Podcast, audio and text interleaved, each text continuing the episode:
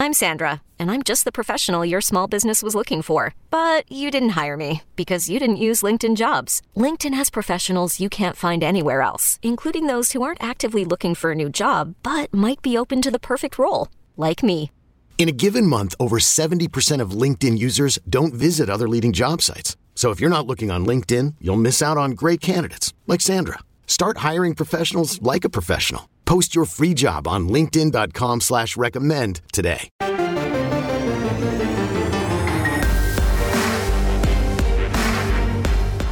Welcome to the Power Cat Podcast, GoPowerCat.com's Kansas State Athletics Show. Make sure you're subscribing to our show at Apple, Spotify, Amazon, or wherever you get your podcasts. Now, from the GPC studios, here's your host, Go Power Cat publisher, Tim Fitzgerald. Welcome to the Power Cat Questions Podcast, sponsored by Fridge Wholesale Liquor. We hope you're having a great day. Tim Fitzgerald, Zach Carlson, Cole Carmody, and Ryan Gills Gilbert right here in the GPC studios. As I mentioned, we're sponsored by the Fridge Wholesale Liquor. Now, I know the game is in Lawrence on Saturday, but don't break your routine. Come to Manhattan, get your liquor, and then go to KU and watch K State kick the living crap out of Kansas. In fact, Kansas is so bad, I don't think they have living crap. I think it's all dead. It all gave up. All gave up their hopes and dreams. I think this is what you should do. If you're going to the game in Lawrence and you're coming from the western part of the state, Mm-hmm, come Friday, stay in Manhattan, experience Aggieville, wake up. You don't have to get there that early. Mm. I like it. and then just drive to Lawrence and go to the game. It's an 11 a.m. game. Are you a life coach? I might be. That's nice. I don't think that's a great idea, Cole. Yeah, you know, the thing about it is uh, Cole still thinks like a college student. Like, I could go out Friday night and jump out of bed on Saturday morning and go to a game and yell my brains out. Somewhere around age 30, that starts to go downhill, but certainly by age 50, if you go out and have any kind of good time involving alcohol, that is a 24 hour recovery. Hmm. It's Yeah. sad. It's really bad. I got to figure out what I'm going to do next time I go to Vegas. I'm going to have to make daily runs To that IV place. to the IV place. Help me. I had two martinis last night. I'm going to die. That's how, that's how I felt over the weekend. My goodness. Yes, you uh, you had the heck of a weekend. Did you start charging money for photos? I should you and, have. uh, as Joe Exotic. Yeah, I should have. I took way too many pictures for free with random strangers. Did you get any girls' phone numbers with your pictures? I did not, but Joe Exotic would have gotten the fellas numbers. there was one guy that gave me an offer that I refused. Politely declined that offer. Wow. Yeah. Joe Exotic would have accepted. I'll tell you that. Man, you, you've almost got a trick and a treat. Our segment sponsors are Tanner's and the High Low. Please support local businesses whenever you come to town. Back to back home games after K State beats KU on Saturday. I just assumed it. I, and you shouldn't do that. You know, someday, like, for example, one day, Mr. T Rex was just walking along thinking, ah, it's a beautiful day for a walk out here in the wherever T Rexes live. oh, what's that in the sky? It's a meteor. And then he was dead. That, you know, you just can't count on anything. The meteor could hit and KU could win. So I take it back. After uh, the game on Saturday, uh, two more home games here in Manhattan, and they're important games. So make sure you're coming to those games. Boy, that was awkward. That was weird. I don't. Uh, by the way, there's no scientific evidence that that's how T Rexes talked. I, I just made that up. I don't Sounds want like the road confuse construction worker in Manhattan. Yeah. What's his name? Cecil? No, that's uh, that's Oklahoma. Oh. Cephas. Cephas. Yeah. Uh, this this is the T Rex, and and Cephas is. I can't even do him now. I'm screwed up. Let's move on. Hey, uh, the questions from Wabash Station, I'm told, are really, really good, uh, including one we didn't actually put in the podcast uh, from KNED. What was the question again? I forgot it. I forgot it too. I'd have to It's- go back and look. It's uh, so- oh, it's is Kansas State flying for their game in Lawrence, Missouri? yes. because you know it is a suburb of Kansas City, Missouri, or are they waiting until the new terminals open? Yeah. Yeah. Um, You know, ironically, if you fly to Lawrence, Missouri, in that airport in North Kansas City, you are roughly the same distance from Lawrence at the airport as you would be from Manhattan. Roughly. Just, I mean, ballparking it. Not quite, but ballparking it. Yeah, you're so basically what I'm trying to say is Lawrence is not a suburb of Kansas City. Lawrence is a suburb of Manhattan. Lawrence County is a suburb of Springfield. Like on The Simpsons? Lawrence County, Missouri. There is a Lawrence County, Missouri. You're ruining Canad's joke, Cole. So anyhow, ignoring Cole right here, um, basically it is an outer suburb of Manhattan, like beyond the other suburbs of Wamego and Topeka, and it's uh, it's where a lot of crime takes place over there in the Lawrence suburbs. A lot of a lot of bad stuff. Apparently, drinking and driving just all rampant over there. Okay, well, we're going to move on to your question to Wabash Station. Here is Ryan Gilbert with the first half. Ryan Gills Gilbert. Gills uh, Gilbert. From Jedediah, what's your guys' projected end of season football record as of now? Well, they're going to get to six and three. I had them at eight and four, and that would require winning two out of three. The reason I had them at eight and four was I thought they'd beat Oklahoma State. Oklahoma State A is better than I thought, but they also played them without Skylar Thompson, so we will never know. Um, they're capable of winning two more after this game, but I would say, you know, I had them down splitting these two home games at the end of the year. And I, I think that'll happen. I think they'll win one and lose one. I don't know which. Heaven forbid they lose both. But I'm guessing seven wins and a trip to to Memphis. Oh, damn it. I think that the Texas game is almost more winnable than the Baylor game, Fitz. And I, might be. I think right now I'm I'm looking at eight and four. Um, if you, but the, here's the thing: if you beat West Virginia, I'm not saying that they can't win the other two games too. I mean, I still think that there's a, a realistic possibility. Just because I was talking about this with Ryan on the way over here, the Texas team, if they lose another game or if they lose two games before K State, they're done. They're done. They're done. So that game that looked like it might be challenging at the end of the season, that might wind up being the easiest game of the three remaining games. Did we say this last year though, when Texas lost a few games and came here to Manhattan and doubled up on K State? They weren't done then. K State was done. Well, they were trying to save their coach. I, it is interesting. It is very interesting to see they'll, how they'll handle it.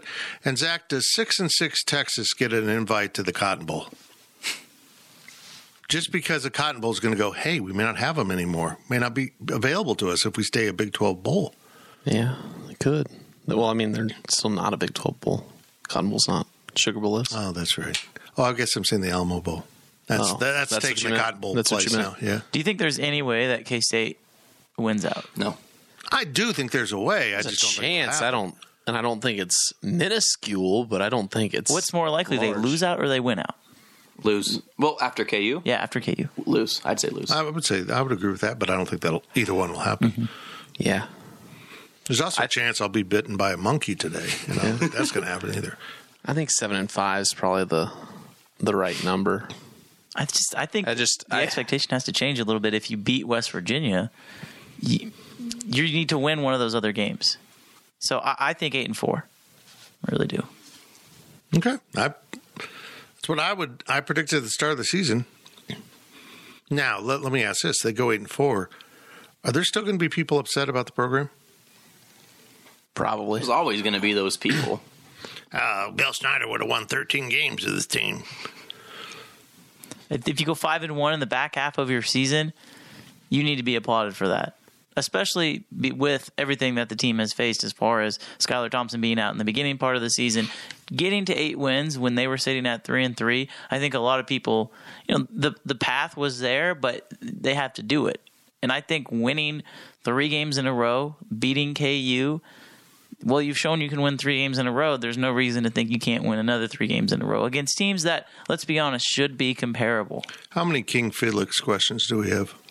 Uh, one, I'll just say this: um, ish, would two and a half. What Felix and Udike Uzama, I did it. I did it. I'm so happy. Did on Saturday changes the team. And this is how I mean it. Offensively, everyone's had to account for Deuce Vaughn. Everything they do is around Deuce Vaughn.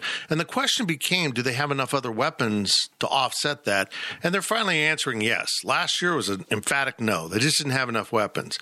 This year, Skylar Thompson being on the field, he's finding a way to get the ball moving, even if they want to zero in on Deuce as a running back. Well, now they have a defensive threat that everyone's got to account for.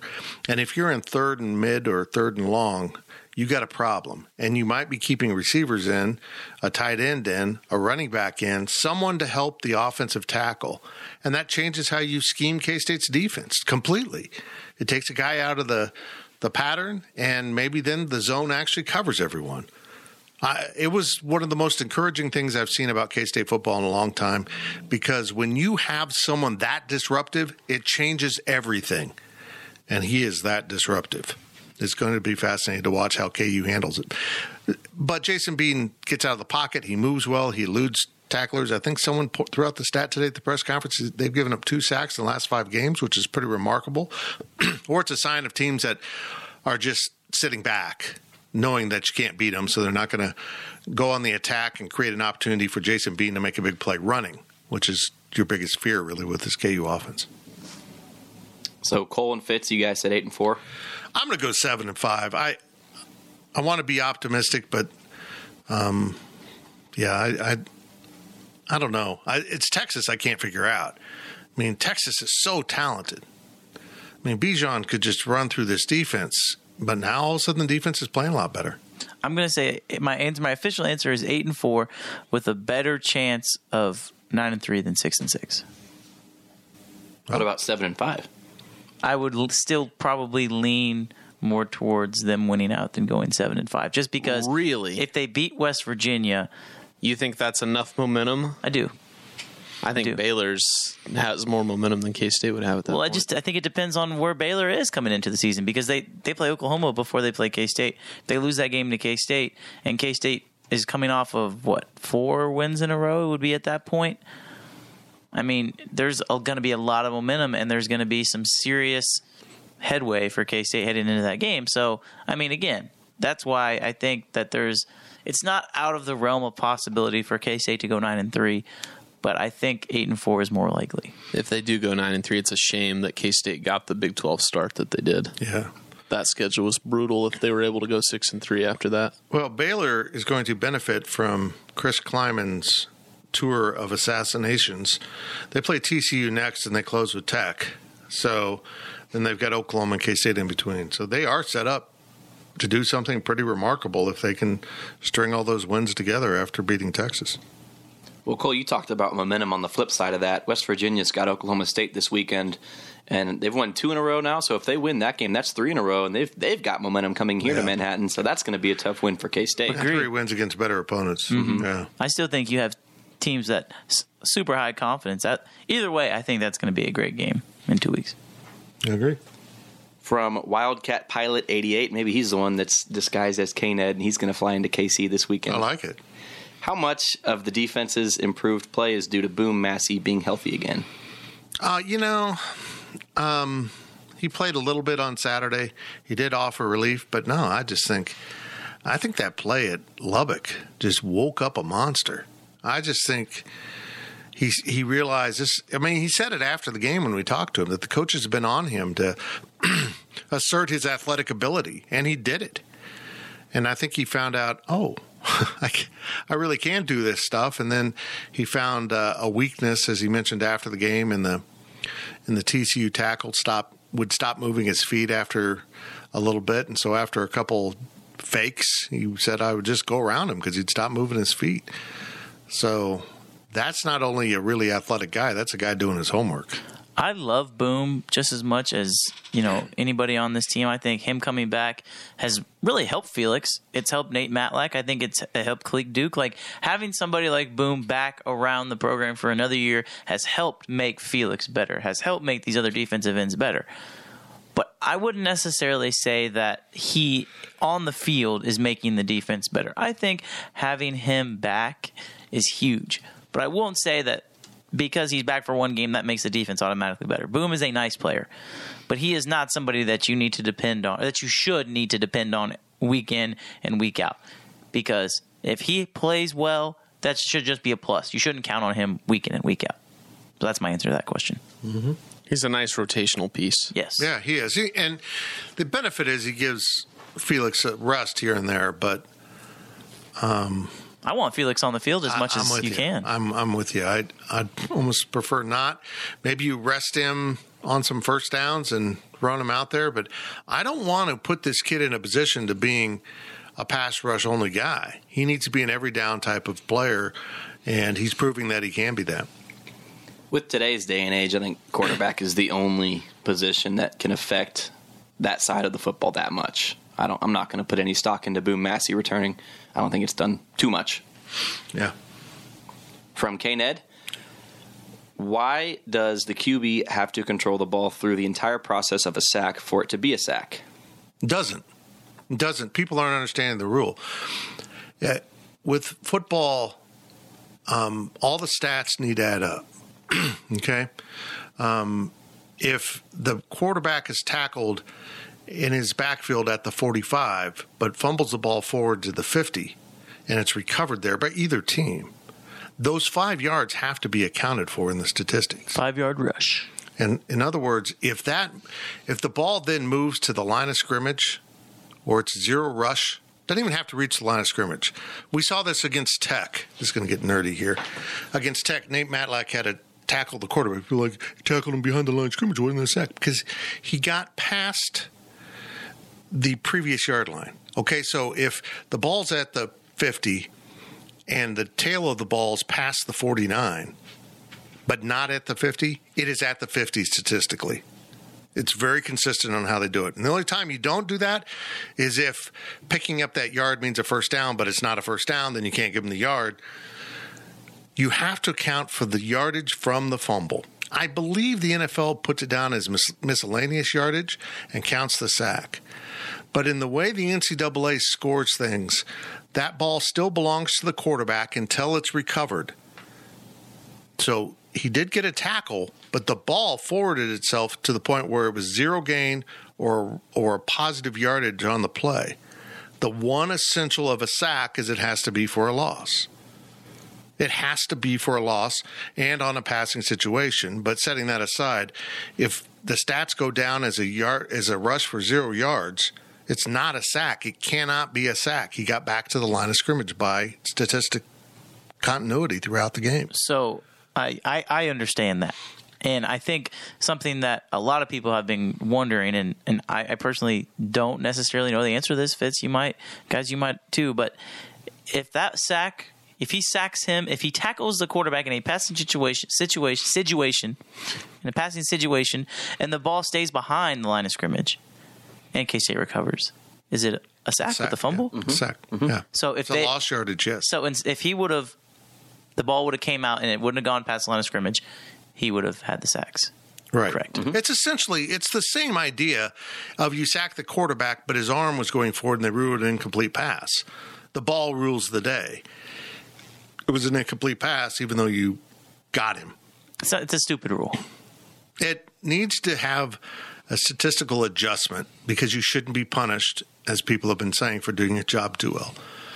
But in you know, let's look at it this way: if King Felix comes around the corner, knocks the ball from Jason Bean, and Devin Neal picks it up and runs for a touchdown, is it a sack or a touchdown? Well, you can't advance a fumble. Well, you can't. They wouldn't have been able to advance it. You can't advance it on fourth down. Yeah, but you can advance it. I don't think you can. If a ball goes forward Well, from a fumble, forward. I didn't say it went forward. He fumbled it. so if he sacks the quarterback, Right. and the ball goes forward, Well, that's different. If he just fumbles it back, and the ball goes behind him, I see right. what you're saying. If a running back picks it up and runs for a touchdown, is it a sack or a touchdown? It's a touchdown. It's the same thing. Mm-hmm. If if the ball moves forward, and someone recovers it for zero yardage or a gain, it's zero yardage or a gain. Thus, it cannot be a sack. And honestly, I didn't notice this during the course of the game, and I haven't gone back to look at the stats. I don't really fully understand it. I think I would argue that if the ball is recovered by the other team, by the defense, that yardage should be accounted for in miscellaneous yardage and it should go down as a sack. If it's recovered by the offense, I can understand the rule because you maintained the ball, you didn't lose yardage. How can it be a sack? It can't be a sack. Mm-hmm. There's just real. I honestly, K State misscored it.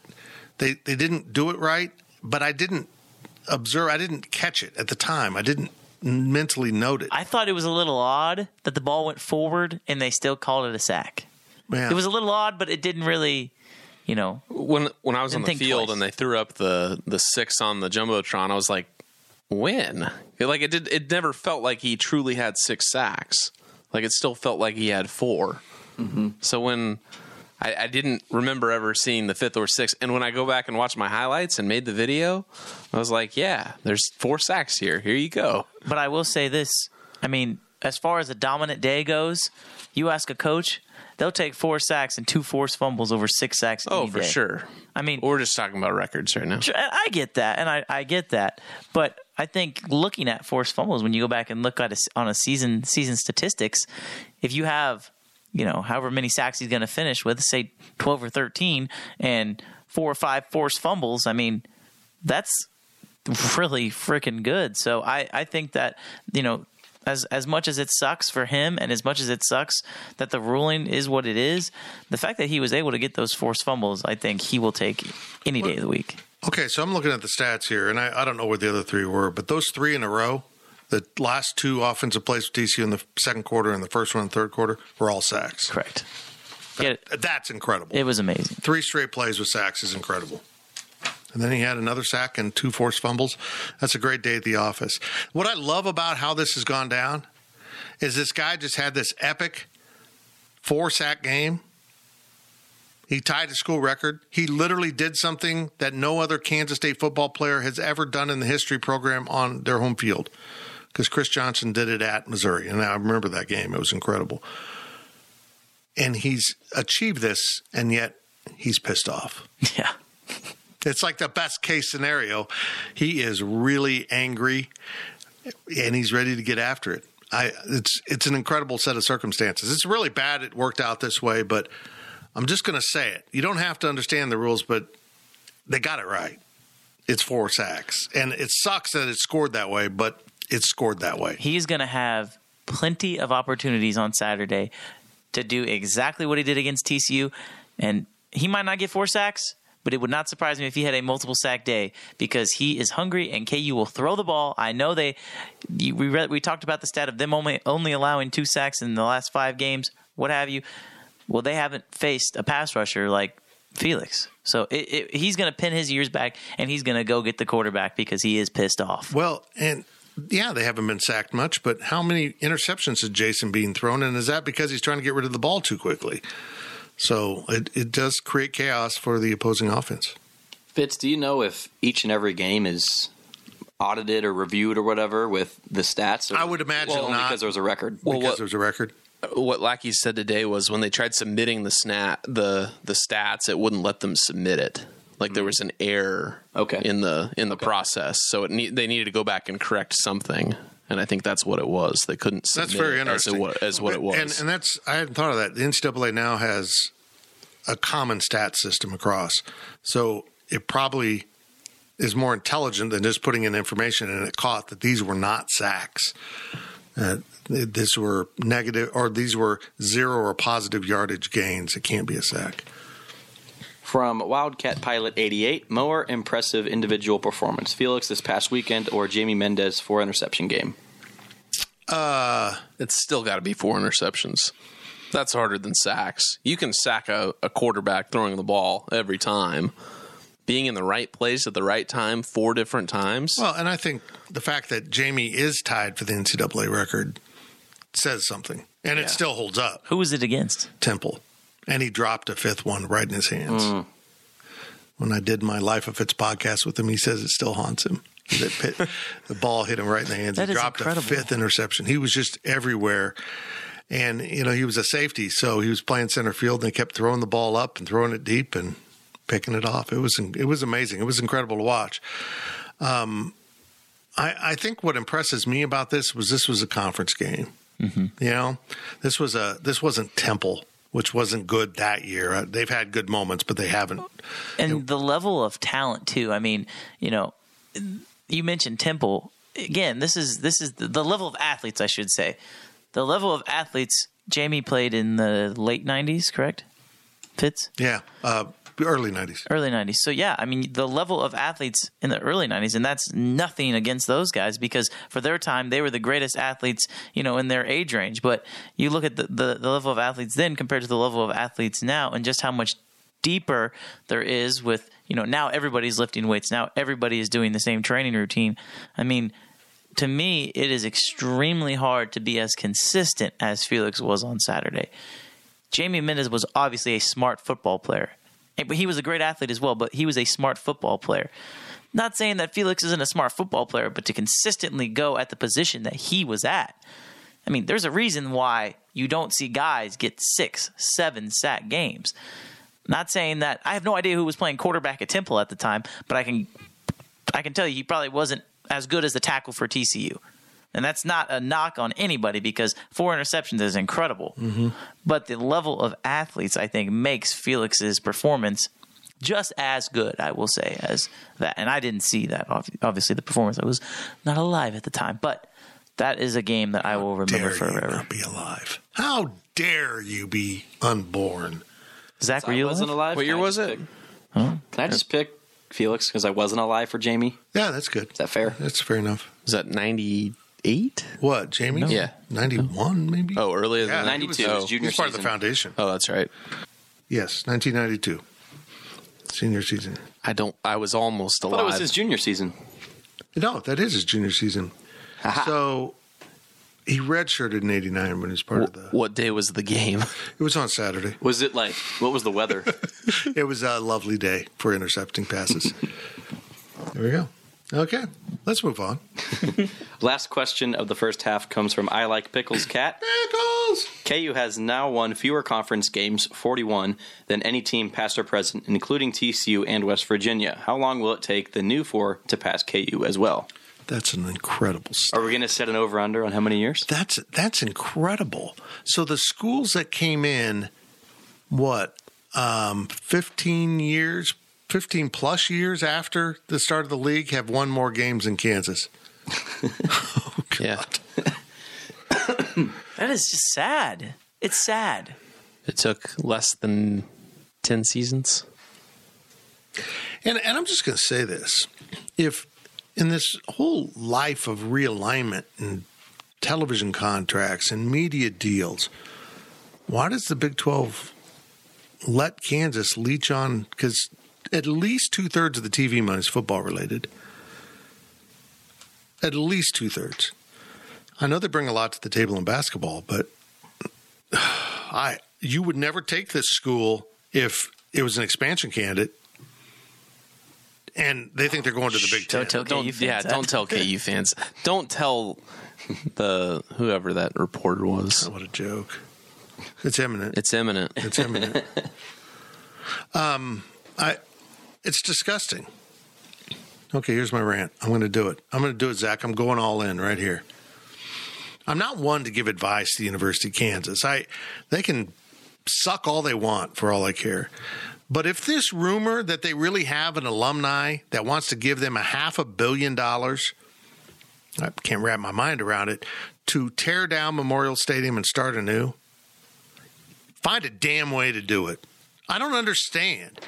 You can't salvage a football program by half assing all of your facilities. New paint and some Barkle loungers in the end zone don't make you a legitimate program.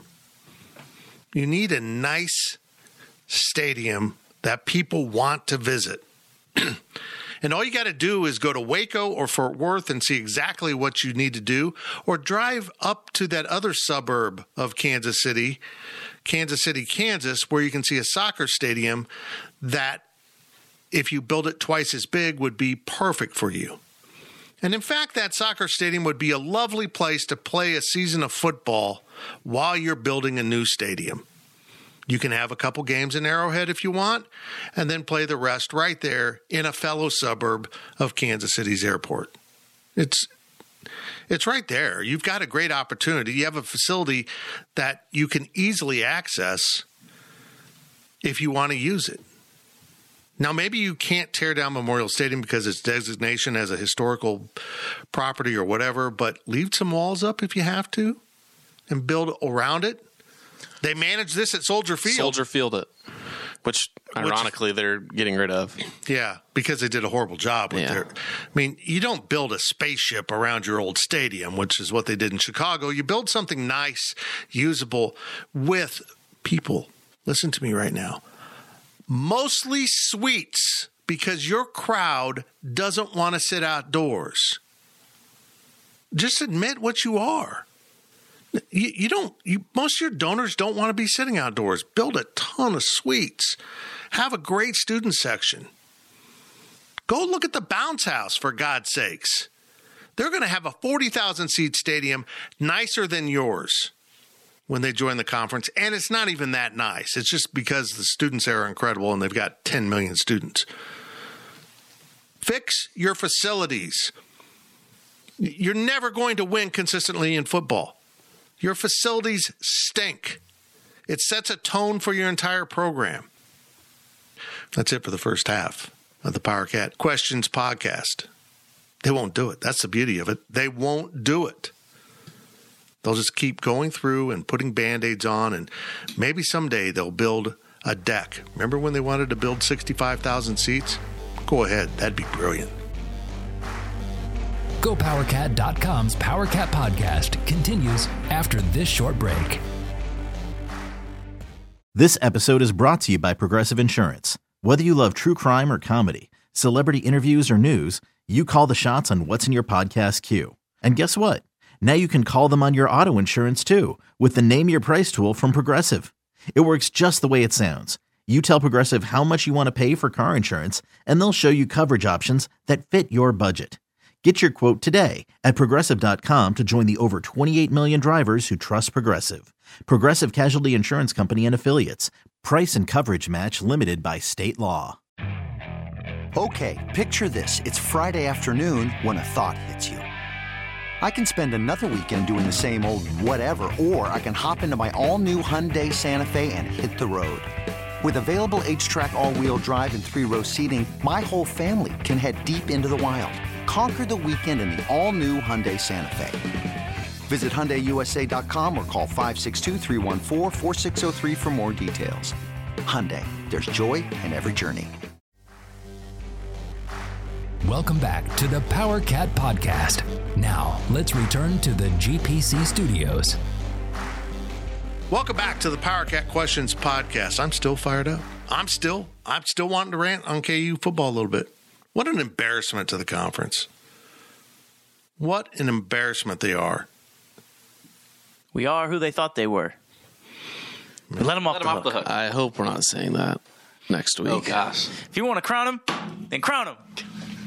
Man, you just rang the bell here. Wow. We're sponsored by The Fridge. Our segment sponsors are Tanner's and the High Low. Make sure you stop in every time you're in Manhattan. Man, The Fridge is, uh, it's a special place. I love it. Zach, I get emotional I think about The Fridge. I used to rent movies from there. and Now I get alcohol. It's Do you like, need an emotional support animal that may or may not be a monkey? yeah, I know. Um, uh, no, I'm going to pass on the emotional support monkey. Gills, that tweet about the monkey that you dug up from two years ago is pretty good. I was really hoping that would get more likes, but Yeah. it didn't. Oh well. I didn't even see it. About the monkey? No, he said No. well, he asked a question two years ago just in one simple tweet. Why isn't it more acceptable to own a monkey? Why isn't it normal Yeah. to have a pet monkey? Well, And then then we he- found out. Well, And tweeted I it. have my Now we answer, know. yeah. Your, would your pet monkey bite small children? No, I would train him or her or it. In case it didn't identify as either him or her. I see. I, it's very interesting. It's very interesting you're accepting. Let's move on to questions. Zach, Zach has the questions because we're going to do some basketball in here. I think. Are we going to do do? We're going to do some basketball. Okay. From Link 182, I, I just realized that almost sounds like Blink 182. I like it a lot. But it's their first post. I like so welcome to the site. Welcome to the podcast. I wish I could drop in music right here. I, I wish you could too. I wish we had the license. Um, leading, who will be the leading scorer for K State at the end of this season? Gills, bring it on. Luke Kasubke. Luke Kasubke. Wow, you stole my answer, Cole. Did you guys hear Bruce Weber? Cole, He's the most improved player. and he went out of his way to say that. Nobody asked him about Kasubke. I love that. Once he, everyone was done, he had, yeah, real quick. I he even said, I, I, see- I see you guys tweeting that he can't make a shot. Or whatever Bruce said. It was so funny. It was like, you're reading our tweets about your players. Interesting. Well, it's a good thing I've never said anything bad about Kasubke, but I would have to go. It's a tie between Massoud and Pack. I'm going to have to go Massoud because of the attention that I think coaches and defenses are going to put to guard Nigel Pack and stop him. You know, you're going to take your chances with a guy like Ish over Pack. So I would go Ishmael Massoud, and that's kind of the answer to the next question. Zach will get to that in a minute, but Massoud would be my answer. I feel like if Ishmael Massoud is the leading scorer, something has gone terribly wrong. Or you're K-State. just not well informed enough to know that he's going to be hmm. a very impactful transfer. Well, it's hard to see. There's so much shade in here. Yeah. I'll go Nigel Pack. I feel like that's the safe too. option. It's very safe, yeah. I'm going to go Mark Smith. Or Mike, as some people like to call him. Mark Smith. Who called him Mike? We're not going to talk about it on this podcast. well, yesterday, Zach, what's tell him about that? Well, he someone else called somebody else Mike. who? Who? Uh, Ryan Gills, Gills Gilbert. Gills called Nigel Mike yesterday. Yeah. Thanks, Mike. And I'm like, what? I played it cool. I just walked away. He just walked off, and I was like, I heard that. I don't know if Nigel heard it. Sorry, Nigel. Sorry, Nigel. I know you uh, you guys all listen to this podcast apparently. So, Nigel, we're so sorry. I think Mark Smith will just be steady Eddie for this team, and he'll be right in that 12 points a game range. Never get over, may get over 20 once in a while, but he's not going to have a big blow up, and he's not going to be held scoreless. He's just going to be right there in the middle. A typical Bruce Weber leading scorer at 12.3 points a game. I'm going with Mark Smith. Sounds like Xavier Sneed. Yeah, exactly. If I had to pick one one player that underperformed, it'd be Mark Smith in the scrimmages and practices that we were able to see. And going back to his days at Mizzou in Illinois, he's had some confidence issues. You know, he got away from that, and there's a, there's a fresh start for him, a great opportunity. But when he starts missing shots, it's bad. And I don't, as his freshman or sophomore season, I believe was his his best as far as mm-hmm. three point shooting. That's not normal. It should be getting better, not worse. So I, you know, I don't want to. I know we have a small sample size with three practices, but I haven't been overly impressed with him. I'm going to be cautious. I'm not going to bet any money that, that he's going to be a leading scorer or even one of those leaders for K State. I'm not saying he's going to be a, a bust or a miss for Weber, but I'm just not buying in yet. I think there's some skepticism with him. Well, I'll say this: I, when I spoke to him, I don't think he responded to the more aggressive coaching he got at Illinois and Missouri. I think Bruce's style is going to be really good for him. I mean, some guys just don't respond to it, and if he's got a fragile self confidence, Bruce will never dent that. He doesn't, you know, he'll he'll get on you, but in a in a Bruce way. So I think they really helped themselves with the transfer portal. I think they did exactly what football did. They went out and found guys that fit their program as players and members in the locker room, as part of the locker room environment. There's something, there's a sense about this team of unity that I haven't seen in a very long time. I don't even know if we can say it about the two Big 12 teams. This whole group seems, Big 12 championship teams, um, this group seems completely bought in to each other.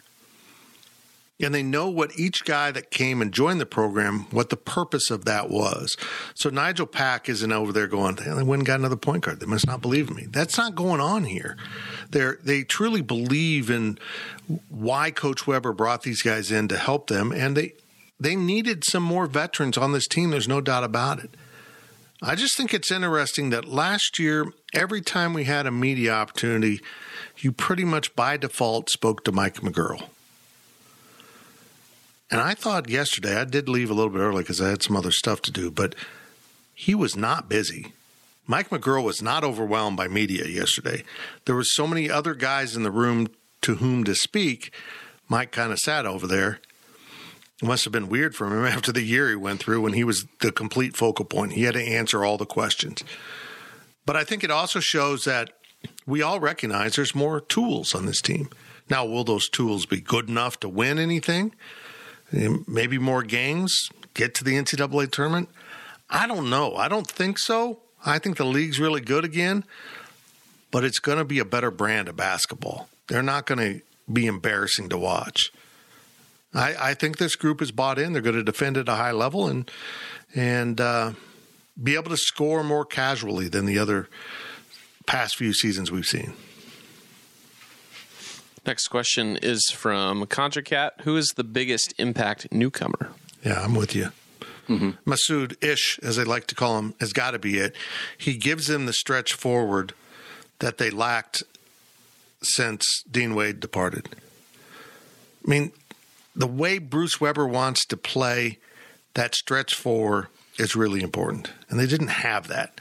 They ended up going pretty much to four guards at times last year. Once in a while, they put another big man out there, but it didn't work. Well, Antonio Gordon's supposed to be the guy, and he clearly wasn't that guy. Yeah, I mean, he he didn't really stretch the defense. He, you know, he, he went outside to shoot, but he devolved as a shooter too. So even though you think Mark Smith will lead the team in scoring, you think Ish will be the well, biggest if, impact newcomer. If you yes, if you've got a guy that is um, making you defend out to 22 feet, it makes it a lot easier for a guy like Mark Smith to put the ball on the floor. Although the difference between him and uh, DaJuan Gordon is Gordon was more a dribble penetrator who wanted to shoot. And Mark Smith typically has been more of an outside shooter who wants to dribble penetrate. It's not his big thing. But you get that stretch four, it loosens up a defense. It changes again. We talked about in football. It changes the way you have to defend then. You can't just pack it down the lane and take away the drive opportunities, which really hurts K State. I really like Markquis Nowell, and I, I, I, probably agree with you guys that Ish Massoud will be the biggest impact newcomer. But everything I've seen from Markquis Nowell and the, the little we've seen, you know, in preseason is tremendous. I mean, he, he has the best motor on the team. I, I don't. I think there's no debate about he's that. He's going to be a pain in the butt for opponents. He, he is. He's going to be somebody that teams aren't expecting because I really think he can. He will be able to handle the point, and you. We will see Markquis Nowell and Nigel Pack on the court at the same time. And I think if he can progress like I think he can progress. He could be a starter. He could be a starter as the season winds down, and I don't think that's a bad thing if he's your starting point guard because he's a playmaker. He's an athlete. That's something that this team has lacked is playmakers. He might be short, but he is a playmaker. I find it interesting that it's entirely possible the starting lineup. Now, I don't think Bruce will leave Mike McGuirl out of the starting lineup, even though I think that's advised. I think mm-hmm. Mike McGuirl's role is better coming off the bench. But I can see them starting the three transfers with Bradford and Pack. I mean, it makes a lineup. Uh, and I think that's probably the direction they might want to go. And then you've got Selton and Mike McGuirl coming off the bench. And right there, you understand how much better your team got because both of those guys were in the starting lineup last year. So there's just more bodies. I know everybody everybody talks about Markquis' size, but let's be real here. He is really small. And that I, I don't know how that's going to translate into the Big 12. I agree he can be a pest on defense, and I think he's going to remind a lot of fans of Angel Rodriguez just getting loose balls, you know, nice assists, getting some layups in there. But I think his his height might hinder him a little bit. I don't want to be that you know pessimistic about him, but I don't think he'll he'll start much this season. I don't personally think that's going to happen. But it sounds like he's a guy that can shoot it deep. Very deep. Oh yeah, which is good. Yeah, yeah. they they've had to have that. And, and let's be clear, it's not about shooting it deep. It's about making it deep. Mm-hmm. And if they're not making them, Weber needs to put the red light on those. Yep, I agree. Which he didn't do with Gordon last year. From Link 182, does K State make the NCAA tournament? No. Yep. I think they'll be uh, flirting with the bubble, but end up in the NIT. I think first four is their upside. They're very upsides the first four. Can I answer this question after Thursday? Oh, Thursday doesn't mean anything. I just want to see. I just want to see. I want to see a game. I want to see a game. I don't care if it's a practice, a scrimmage. I've seen they didn't play a real scrimmage. I want to see some kind of game where they keep score. I want to see that because it will. It's not going to determine if I think that they're going to make the tournament or not, but I will have a better answer to this question. Right now, my gut is telling me no, but I think if you were to put them on and say projection, Cole, give me your field, they are like the one of the first four teams out. Davion Bradford's not playing Thursday, right? He's injured. And Paxman nicked up a little bit. But this is why I want to see because I think if the newcomers perform well, that maybe shifts my answer more towards yes. If those guys can come in and truly make an impact and be the guys that everybody wants them to be, then I'm going to say yes. But if they're just your average run of the mill players that are maybe an improvement over what you had last year, maybe, then I then I say no. But if they make a serious impact, then I will say yes. K State, Bruce Weber's teams at K State get better. And obviously, look at last year. Look at the both of the the Big Twelve tournament, the Big Twelve championship runs. Pardon me. You know they lost a couple games in 2012. I think Michigan they beat they beat Florida, but they lost to Michigan and Gonzaga, and then back in 18, 19, did they lose to Tulsa in an ugly game in Wichita? Am I correct on that? So Yeah. they've lost some games and they've gotten better. So if you can win those games, I'm with you, Cole. If you win these games now in the non-con without Pack, without Bradford, when they're not 100% healthy, and then you can really improve and, and springboard that into conference play, I'm with you. Next question's from Purple My Nurple. So dirty. Bruce Weber is the cleanest and classiest coach in Power 5 basketball, which, in my opinion, is why John Currie hired him. I realize with COVID and other extenuating factors, we probably didn't have the budget to move on after last season. Is this season his opportunity to calm the waters and retire gracefully at the end of the season, or do you see K State sticking with Bruce Weber no matter what? Okay, so here's the problem. And this is the Bill Snyder paradox. You're not going to retire when your team's bad because you don't want to go out that way, but you're not going to retire with a good team because you want to coach the good team. So you finally get to the end and someone has to make the decision for you. So this really isn't a Bruce Weber decision. This is a or topic. This is a Gene Taylor topic. If they match or are in the same ballpark of what they've done the last two seasons in wins and losses, maybe they're more competitive. There's ways to measure progress. They win a few more games, but only get into the NIT. Oh, it's postseason. They made it back to the postseason. If we end up on this sliding scale instead of using the scale of our what should be established expectations for the program, that once in a while you'll forgive of falling short of getting to the tournament, or at least being in the conversation for the tournament. I mean, if you start just backing up your expectations, I'm just going to say it. We're getting real close to just flat out saying, "Wow, we're we're competing for postseason play." It might be the CBIED, whatever that damn thing is. There's multiple. But once you start saying postseason is all that matters, welcome back to the Tom Asbury, Jim Wooldridge time period, and you have unrung all of the good things that came from Bob Huggins and Frank Martin and the early Bruce Weber. And you end up now just saying it's okay to be bad, just don't be, just be in consideration for postseason. You can't let all of your athletic programs slowly dwindle away. And we're kind of seeing it. Maybe football is picking it back up here, but if they don't get to the tournament, they need to make a coaching change. Someone needs to put their foot down and lead. There's only so much bleeding you can do with season tickets, fan attendance. At some point, something's got to give. And if you're just barely making the tournament and making the first four, do you, do you really think the first four is going to move the needle on attendance? I don't know. No. I, I don't want to be LSU where you fire a coach two years after winning a national title because he wasn't meeting expectations. But in Manhattan, Kansas, apparently winning a conference title, you get four bonus years. So you know how I like my analogies. Here we go. This is like compare it to a car. A clean, new, washed car. The expectation when you have a clean, newly washed car is that you keep it that way. Oh, shit. It is? I, I believe that's what it is. I know that. I thought, I thought you just got it all dirty again. So Sorry, my bad. when you start to get trash in your car, the expectation is you take it out. It's my car. I do what I want with it. You take out the trash. That's that's the expectation. But if you just let it continually build up and build up, it gets harder to take the trash out of the car.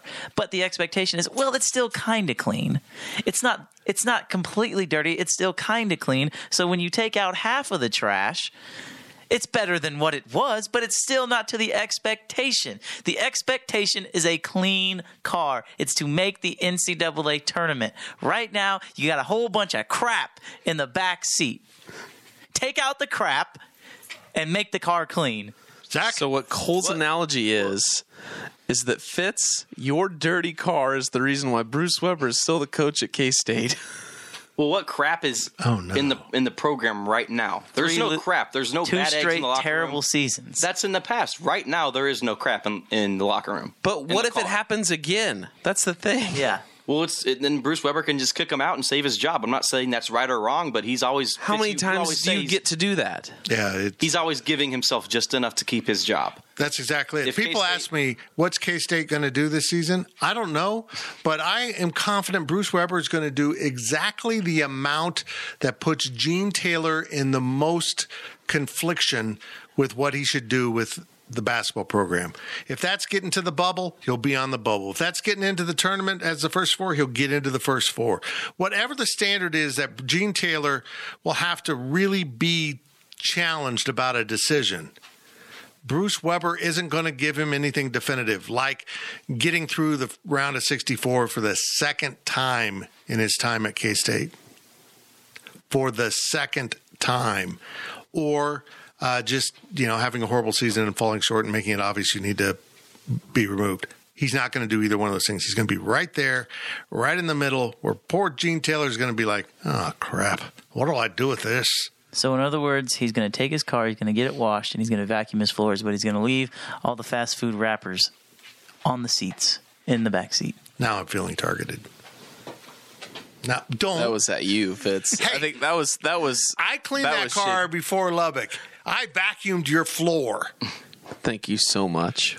Was the cup holder still sticky? Yes, probably. Okay. K State's going to win 17 or 18 games, have enough to keep his job secure, and convince Gene Taylor that you've got Nigel Pack, Davion Bradford, these guys that have a lot of potential, potentially three years left of eligibility after this mm-hmm. one.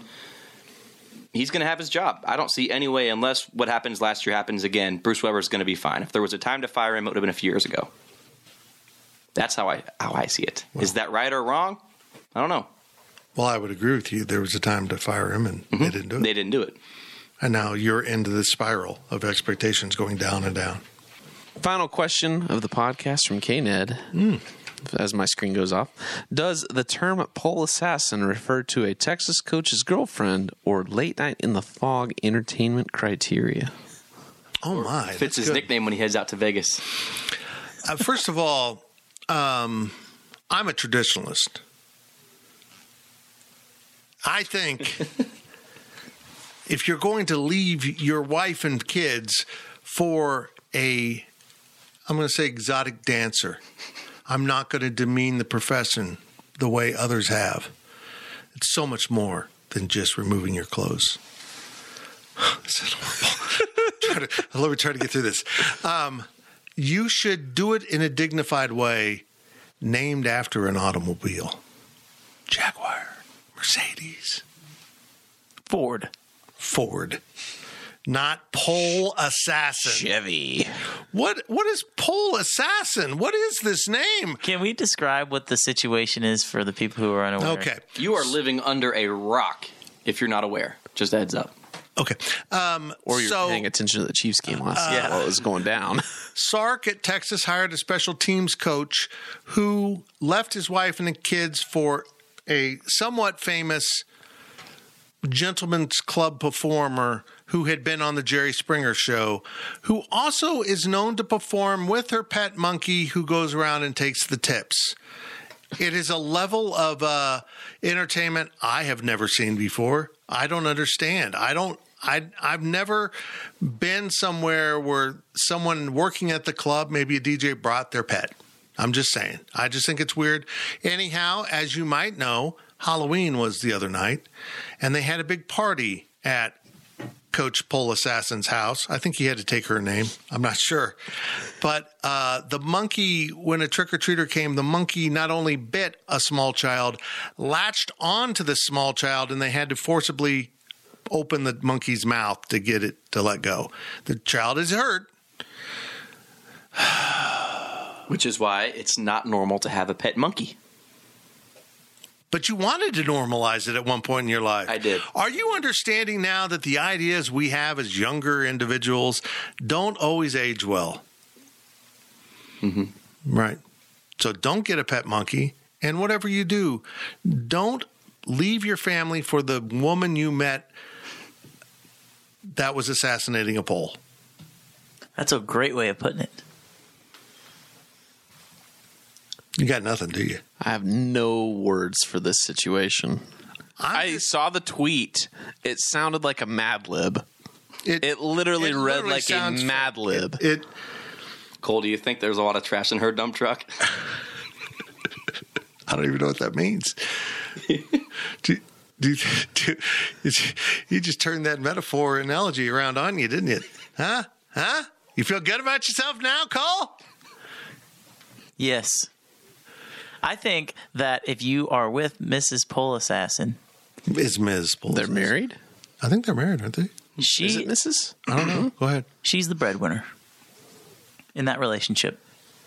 Uh, probably. Pro- probably. But is he? I, I was unclear. Is she still working, or is she just now a monkey parent? And she just hangs out at home because her coach husband brings in a lot of money. Well, let's let's also clear this up. This was not a pet. This was an emotional support animal. Oh. it was. This was an emotional support animal, which makes it even worse, really. Um, which also begs the question: Why not just have a nice dog? Which gets to my argument that all dogs are emotional support animals. They don't need training, they just do it. They just do it. And yes, once in a while they'll bite a kid. But your dog mom doesn't need to be an exotic dancer to do so. Joe Exotic. Hmm. We've Bring it come full, circle. circle. That's it. We're done. K Ned, great questions. We started and ended with you today. Pole assassin. Welcome to this. Never mind. We're out of here. We'll talk to you later this week with the pregame podcast. And uh, if you don't listen to the PowerCat pregame podcast, it's it's usually a good hour of intellectual conversation uh, between myself and Ryan Wallace and Brian Hanley and Ryan Gilbert as we preview the game. This week it'll just be giggling for one hour. Thank you for listening to the Power Cat Podcast. Make sure you're subscribing to our show at Apple, Spotify, Amazon, or wherever you get your podcasts. Power Cat Podcast, all rights reserved, gopowercat.com.